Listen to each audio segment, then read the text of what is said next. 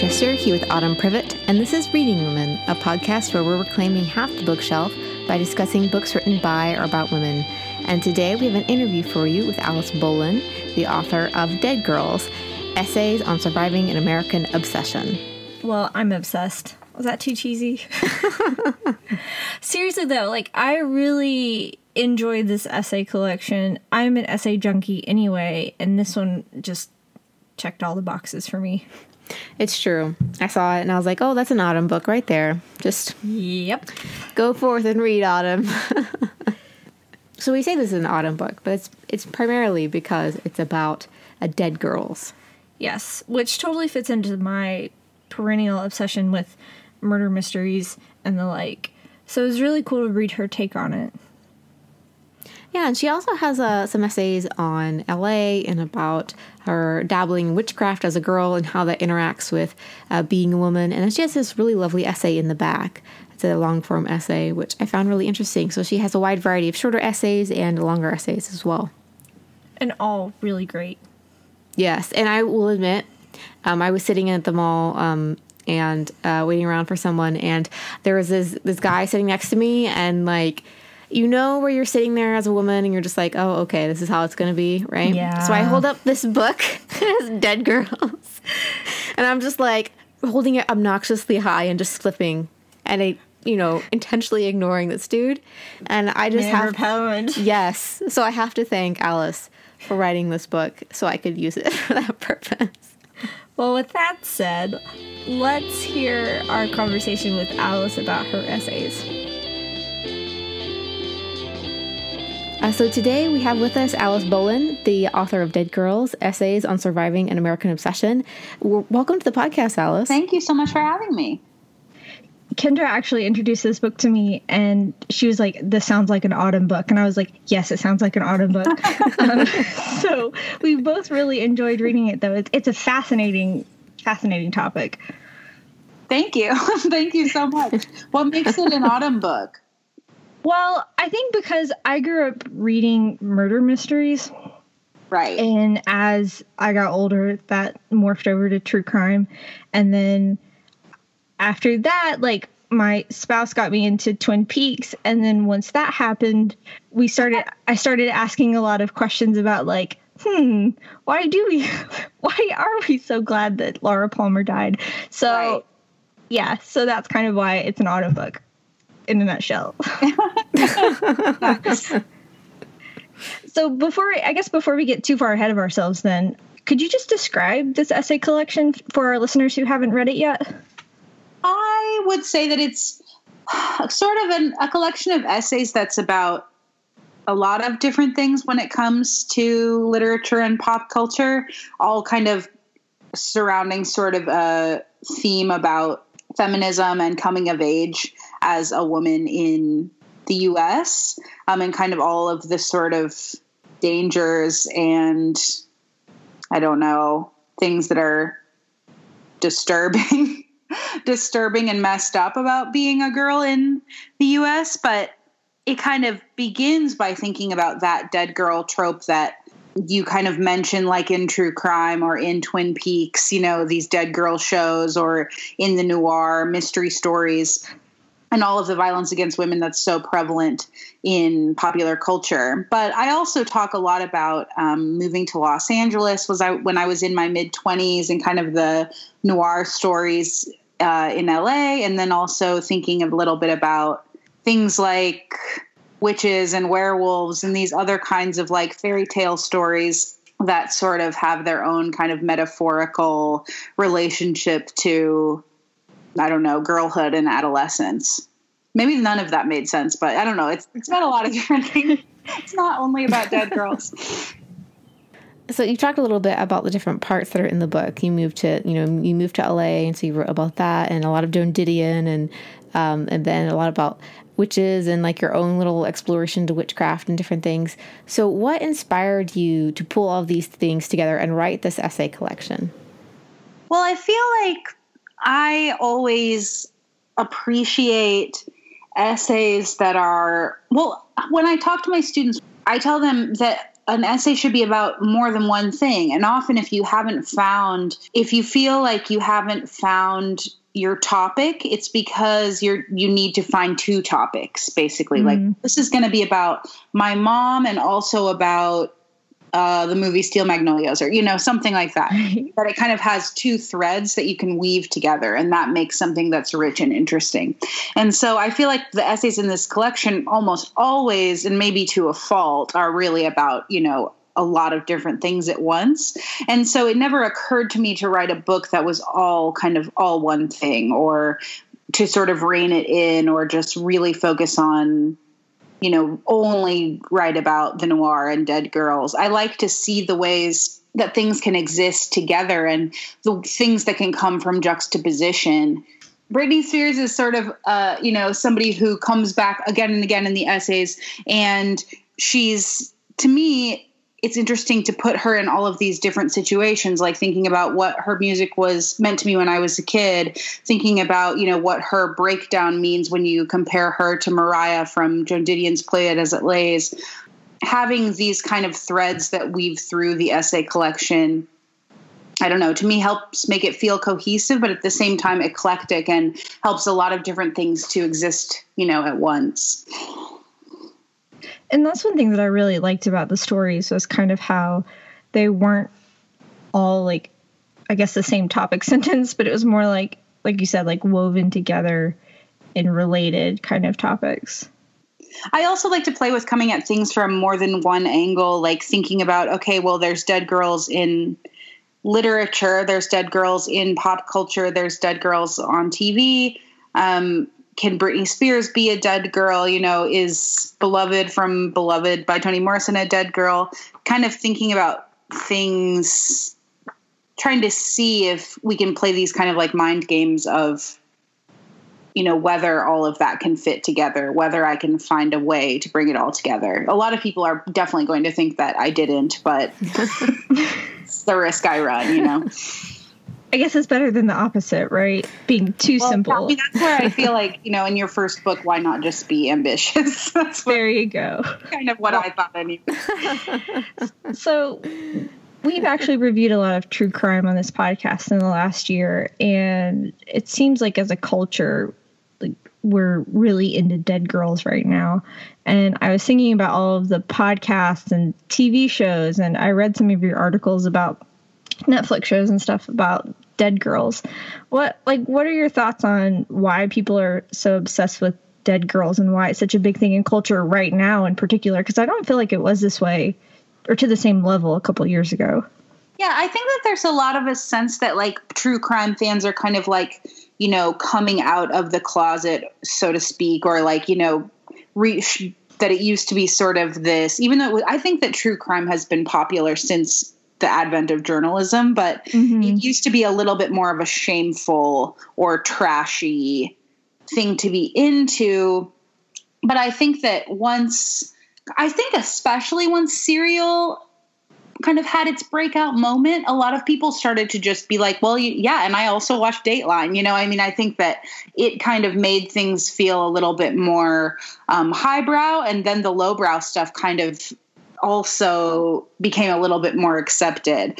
And you have these things like the, you know, the like the people versus OJ Simpson, or where you're definitely straddling a line between something really campy and something more respectable and you know with these great actors but it is still like they're wearing like silly wigs and costumes and mm-hmm. uh, that's always part of what makes true crime enjoyable or crime stories in general is that they kind of can both be sort of smart and serious and kind of salacious and that guilty pleasure.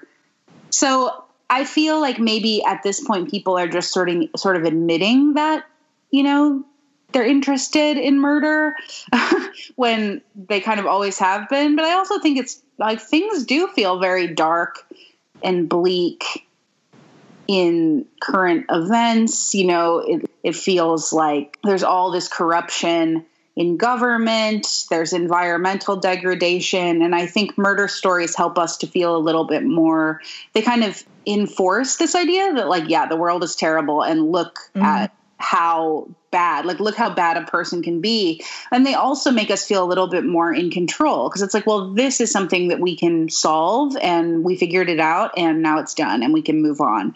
Where these bigger problems and bigger crimes of corruption and, you know, destruction, those really can't be solved in the same way what you said about us coming like out of the woodwork and kind of admitting that we enjoy this reminds me of um, when I was in high school and Criminal Minds first came on uh-huh. TV.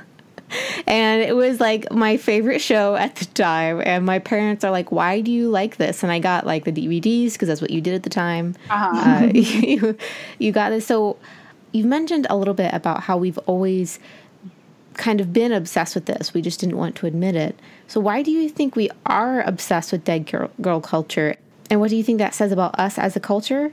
And kind of like, how did that kind of follow following that path? How did you become obsessed with dead girls in your own pulp culture experience? I think there's so much to that question.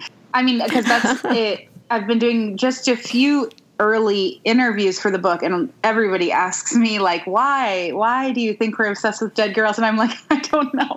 Uh, it's kind of it's such a complex question that does i think have to do with misogyny but and you know this having this violent culture and being sort of being very i think that americans are very comfortable with violence and with death it even to where you know, like I, I wrote a little in the book a little bit about how the writer Evelyn Waugh thought that, um, like, that Americans and they're like were very strangely comfortable with death that there's no you know no need for like a memento mori that it's mm-hmm. everywhere in america people are comfortable with images of violence you know we have these giant graveyards that are everywhere and i think it's because of you know the violence that has been a part of our culture.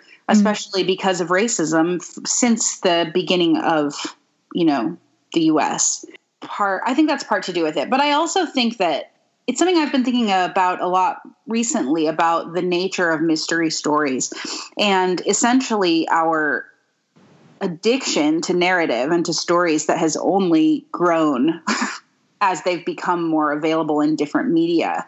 And the mystery is a really interesting kind of story because it interrogates the expectations that we all have that that is the way that we interact with narratives. We say, okay, I know what's going to happen next. This is going to happen. Or, you know, she's going to do this now. Or, oh, this is one of those stories where this happens. And the mystery kind of eh, self consciously thinks about what's going to happen next and plays with the reader's expectations and even even will say you know a character will be like oh that's what happened this is what always happens you know it can't that can't be that easy i think that one reason we're so addicted to mysteries is because of this kind of mainlining of narrative that is a fact of our culture. And we kind of are like addicts who've gotten so used to every possible permutation of every genre of narrative. And the mystery is the only thing that really challenges us in the way that we kind of long to be challenged so I don't know. I think that it is there is something to this just this kind of being junkies for stories and the mystery being, you know, the kind of ultimate in those satisfying story. I think that's so true because as you were talking, I was thinking of so the first book I bought online was the complete Sherlock Holmes, uh-huh. and I was reading it, and I remember that m- my dad said to me like, are you sure that's something that's good for a young girl your age to be reading? kind of thing. And i remember thinking as a kid like and explaining it then is like no i like the process. Like i like the process of what he's doing. Like i don't really care about like right. the murders are ancillary to me. And i've revisited that question a lot as an adult and i think there is something to what you're saying about the plot and how it challenges us that's just really attractive that's what i mean i've been rereading agatha christie who i I mean, I first read when I was in seventh grade, and I'm reading some of these books that I haven't read since since then, which is kind of a trip. But the ways that she plays with narrative expectations is what makes her, you know, the best, and what makes her the most. I don't know. That's why she's the best-selling author of all time. You know, like right. That she so expertly plays on what the reader thinks is going to happen and what the reader expects from a certain kind of story or a certain um, setting, you know, a village setting, or or there's an or it, we're in a boarding house or we're in, you know, with the movie stars or something what you expect from different characters. I think that is it is very much like a distilled kind of example of of the ways that we interact with and consume especially popular novels. I think that's true. And one of the things too that I thought of when I was reading your book is I had recently read Her Body and Other Parties. And have you read it? Are you familiar yeah, with I love it. Okay, yeah. So that story, especially heinous about the Law and Order SVU episodes, I remember like slogging through that thing because it's like fifty pages or something. it was published as a as a novella, I think, too. Yeah, it was, and at the time, like as I was reading it, I didn't really understand what was going on, and then after I finished it, I was like, oh my gosh, like that's what she's doing. Like she's talking about like what happens when you strip away like all of the fancy TV ness of shows like this and what they get to. And I couldn't help but think of that story as I was reading because, you know, you kind of pull back the curtain as well about like, okay, well, what's actually going on behind these narratives. Do you think that the fact that like crime on TV and on even on podcasts, you mentioned serial is so sanitized, like, do you think that's part of why people kind of forget what they're watching? It's an interesting question because I think, well, I think that in that story, which is, you know, it's told as Law and Order SVU plot synopses, and it's like you're reading TV Guide or you know something. You know, as, that's a throwback, but like you're reading, you know, TV listings. But it's just right. it's and it does weave a narrative through it. But I think there is kind of an implicit point about if once you see it all together and there isn't all the trappings of you know a 43 minute long episode and you see in plain terms what these sh- shows are really about the kind of serial nature of crime against women that is depicted in this extremely popular show um, is more disturbing and kind of strange too. But I also think that in a lot of ways, the crime, like the violence that's shown on, let's say, Law and Order SVU, is not sanitized. It's very explicit. You mm-hmm. know, I mean, there's very like you there we see corpses, you know, just like all the time, and and even describing what you know, describing acts of rape or sexual assault is you know, it's not watered down and actually i think that's part of why people enjoy it because it's you know there's an element where it's titillating but also it's it's kind of honest i guess i do think that we are desensitized to violence and i think that our exposure to it has a lot to do with that i guess yeah i mean i guess so my answer is yes but i think that maybe I just go back to that. I think that it has to do with the trappings of narrative and, and that mystery is what helps us to forget the violence is what helps us to be hardened to it. Because you're not preoccupied by the victim. You're preoccupied by the perpetrator and by the people who are trying to figure out who did it.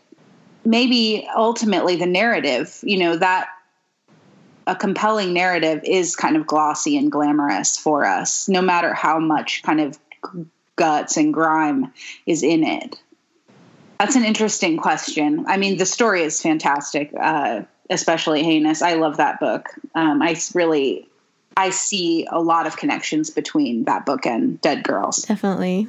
You know, you mentioned that TV gives it this glossy exterior, and when I was reading your book, you mentioned that you know dead girls aren't about the dead girls; they're about usually the dude who's in, in you know inspecting this. And I um, is it True True Detectives, the one with Matthew McConaughey, right? right? The all right so, so i was watching that and uh, when you said that and you started uh, critiquing and like analyzing that show i was like yes yes i'm in the gym like reading the book going yes out loud. Like random people are just staring at me. But uh, yes and i realized that it's just another way that a girl has to die so that we can understand how quote unquote awesome these men right. are who are investigating the crime.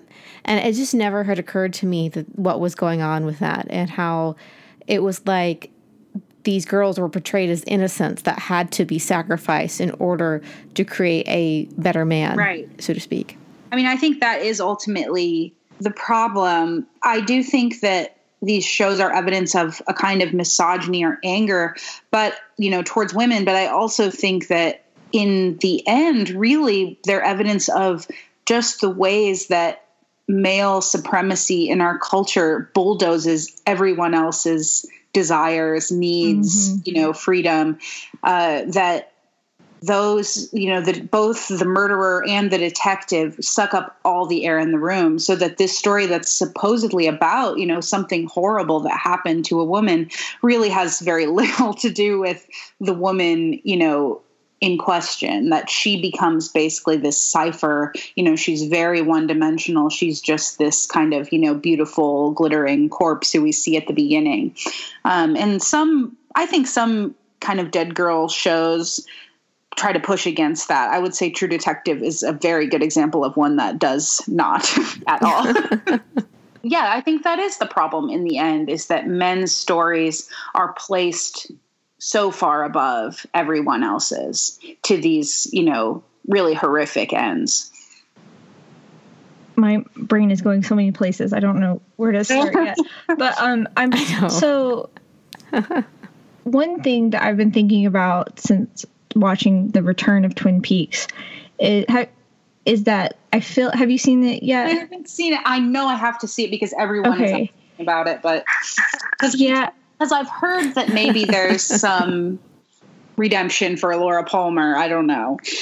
Yeah, I mean the the conversations that I've been having with people who've seen it, the general impression at least with the people I've talked to, has been that David Lynch in The Return is trying to say, kind of like, oh, you you really wanted the old Twin Peaks where like Laura Palmer was dead, and kind of like hints that maybe the audience is complicit in her death, right? Because of all the things that happened to her, which was actually like really disorienting at first because like you're expecting the regular Twin Peaks, but then at the same time, it's like it's really kind of amazing what he's doing, where you feel kind of weird watching it because you're like, wait, like am I like am I part of this? Like because I want more of Twin Peaks, do I want Laura Palmer to die again or you know those kinds of things? Right. It's it's really fascinating. Yeah, well, I've got to watch it. I, like don't want to. I'm like the person who's always like, "Well, I have something to say about that," even though it's like, "No, you don't know anything about it." So I have to watch it. But yeah, from what I've been hearing, it feels like maybe there is some so yeah, maybe he is trying to kind of mess with the audience's assumptions or with that fandom a little bit. Yeah, it's it's pretty interesting. And I was thinking too, like since reading your book, I've actually actually on accident like watched a lot of noir films and recently watched Chinatown. And I couldn't help but think like in that book there's like the crusty old detective you know whatever and i was like oh this is it. This is the patriarchy. Like this is not about these girls and what happens to them. And the girl at the end like dies like a really violent death and i was so mad. Yes like so mad after that. Uh, in chinatown you mean? Yeah. Yeah, I mean it is the Patriot, but I think that book, that movie, I mean, whatever, Roman Polanski notwithstanding, I guess, is about the patriarchy in a kind of conscious way and, and in kind of an interesting way because it sort of is like these bad dads who are just bad beyond, you know, conceiving.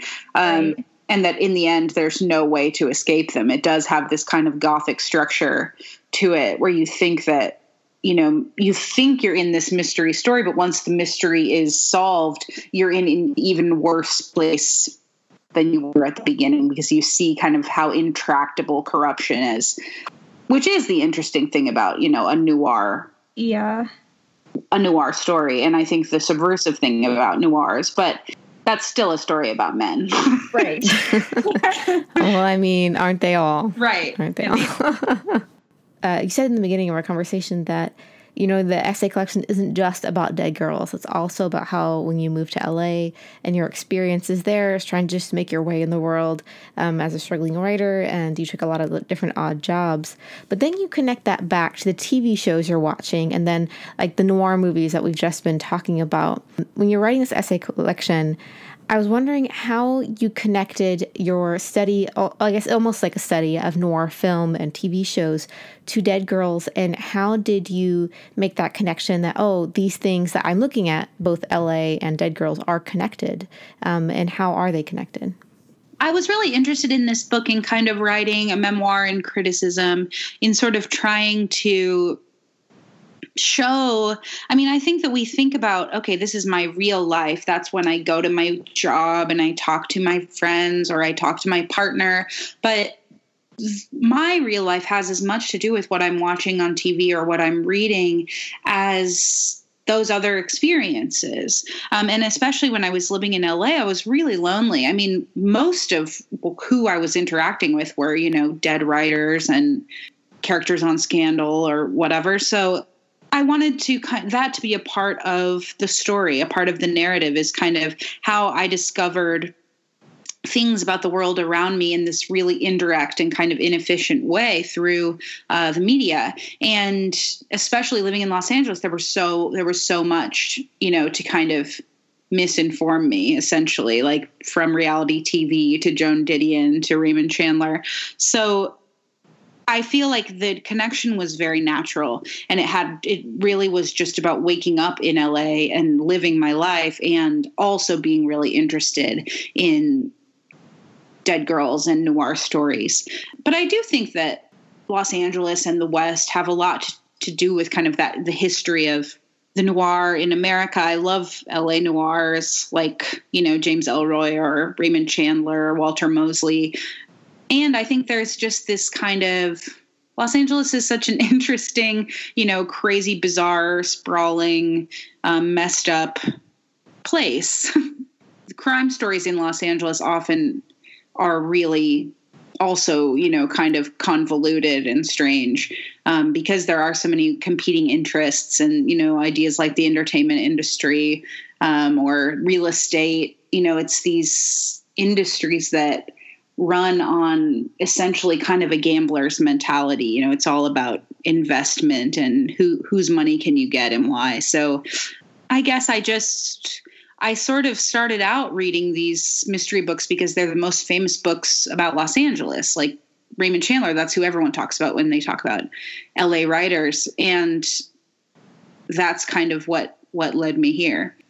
I think you really feel that in your essays too. Like it does seem. I, I will admit, like at first, I was expecting it to be a very topical kind of essay collection, but then once I got into it, I it really f- seemed like it did flow naturally from what you were talking about. Anyway, and I've never been to LA, so it was, and I've only ever read like Didion and like all the pop culture about it. So it was, it was cool to see your take on it as well. But I think that I did want to write this story that I hadn't encountered before, which isn't to say that it doesn't exist in other forms, but about kind of an artist going to Los Angeles to kind of find herself rather than going to New York and thinking about how those would be different. Actually, I had the idea to write that essay like five years ago or something like that. And I oh, only wow. wrote it um, last spring, this long essay that ends the book. So we could probably talk about this forever, and we ha- we know Autumn could. So, but we wanted to ask you some fun questions before we wrapped up. So we know from reading your essay collection that you love Didion, and there's a bunch of different references that you make. Um, but who are some of your favorite female authors? And as a bonus, I'm going to add what are some of your favorite uh, TV shows because you reference a lot of those in the essay collection as well.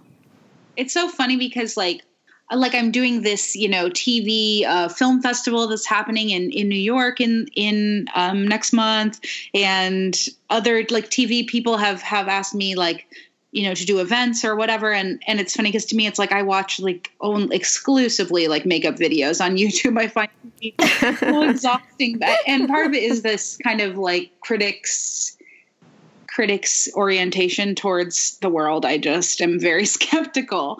So the TV thing is so funny because it's like this is something I, I, was driven to write about really honestly years ago but um and so it still is kind of my like my calling card but i would say my favorite tv shows my favorite Dead Girl show is definitely Veronica Mars, and I think that's one of the best shows ever. I love Killing Eve that just came out, and anything by Phoebe Waller Bridge, Fleabag, and Crashing. I think she's such a genius. Um, Enlightened, I love Laura Dern.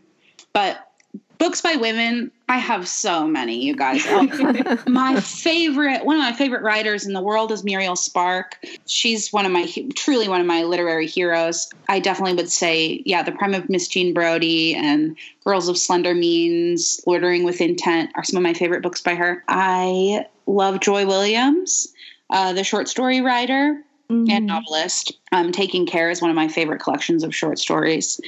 I have so many favorite essay writers who are women. Terry Castles, The Professor by Terry Castles, one of my favorite books uh, in the world. Very her that book and The Possessed by Elif Batuman were big inspirations for me for Dead Girls uh, beyond um, the White Album by Joan Didion, kind of trying to trying to sort of marry criticism and memoir and write something that was strange and use whatever kind of references I wanted and the things that meant a lot to me, even if my reader, you know, kind of would have to have to go on a journey uh, to get there. Um, Rachel Kushner is one of my favorite writers ever. I just finished Telex from Cuba. The Flamethrowers is one of my favorite books. My boyfriend is reading my copy of The Mars Room right now, so I'm going to read it when he is finished. oh, I'm sure there are a million others who I'm forgetting. Malcolm, Malcolm is one of my favorite writers of all time. I, I've read almost all of her books. That's an amazing list. I'm over here like frantically like texting names to myself so that way I don't forget. Yeah. well, I mean, Toni Morrison is so such an obvious one, but yes, I think she's definitely the best yeah writer, American writer of the 20th century. I remember when I read Beloved, I just went back to the first page and just read it again. Oh yeah, I was like, so no, good. I don't need to not be reading this book. Shirley Jackson too. Shirley Jackson's one of my favorite writers. I love her novels, especially, which is weird. Zadie Smith, that's so obvious. Yes. Yeah, but she's still good. She still deserves a mention. I know, I know. I love Zadie I should say this one. Elissa Washuta is she is my friend, but she's one of my favorite nonfiction writers currently. Her memoir, My Body is a Book of Rules, I think is such a brave mm. and kind of intense and upsetting, but totally original book. Okay, so that's my that's my long list. it's an amazing list. And we are all here for books about by or about women. So Yes, me too. Yes. I know books. I mean, that's what when I teach, you know, when I make my syllabi, I'm like, we could read a book by a man if the man is James Baldwin. right. Next semester, I'm teaching like like a few more books by men. I'm like, what's happening? What am I doing? oh no. yeah. Well, we always like to ask people we have on the podcast if there's anything they're working on that we that they would like to talk about. If you have any like articles coming out or that just came out or anything. I just published a piece about Alanis Morissette in the outline about how she's underrated. And I'm I'm looking forward toward a couple book projects. One of them maybe either a novel or a memoir about working at an ice cream store in Nebraska in the year 2007, um, and the other a collection of essays sort of about um, the early internet and girl culture and heartthrobs and crushes and the ways that like women's work and social media all of these things are not really sounding like they go together but that's kind of my thing i guess. So I, as we've discussed it's like my Sign me up. I'm already there. Yep. Just a bunch of random topics, and I'll figure it out how they go together. well, thank you so much, Alice, for coming to talk to us about your book. We really enjoyed it, and best of luck as you promote it. Thank you so much for having me. This was a great conversation. So, we really enjoyed talking with Alice about her book, Dead Girls Essays on Surviving an American Obsession, and that is out now from William Morrow. And you definitely want to go check that out. Alice is actually going on tour, so we're going to be including her uh, tour dates in the show notes. So you will going to check that out. There's also links so you can see if she is coming to a bookstore or festival near you. And then you can find out more about Alice by following her on Twitter at Alice Bolin and at her website, alicebolin.com. And of course, we'll have links to those in our show notes as well. And as for us, you can find Reading Women on social media at The Reading Women, and you can find Kendra at KD Winchester and me at Autumn Privett. So thank you all so much for listening, and we'll talk to you soon. Bye, guys.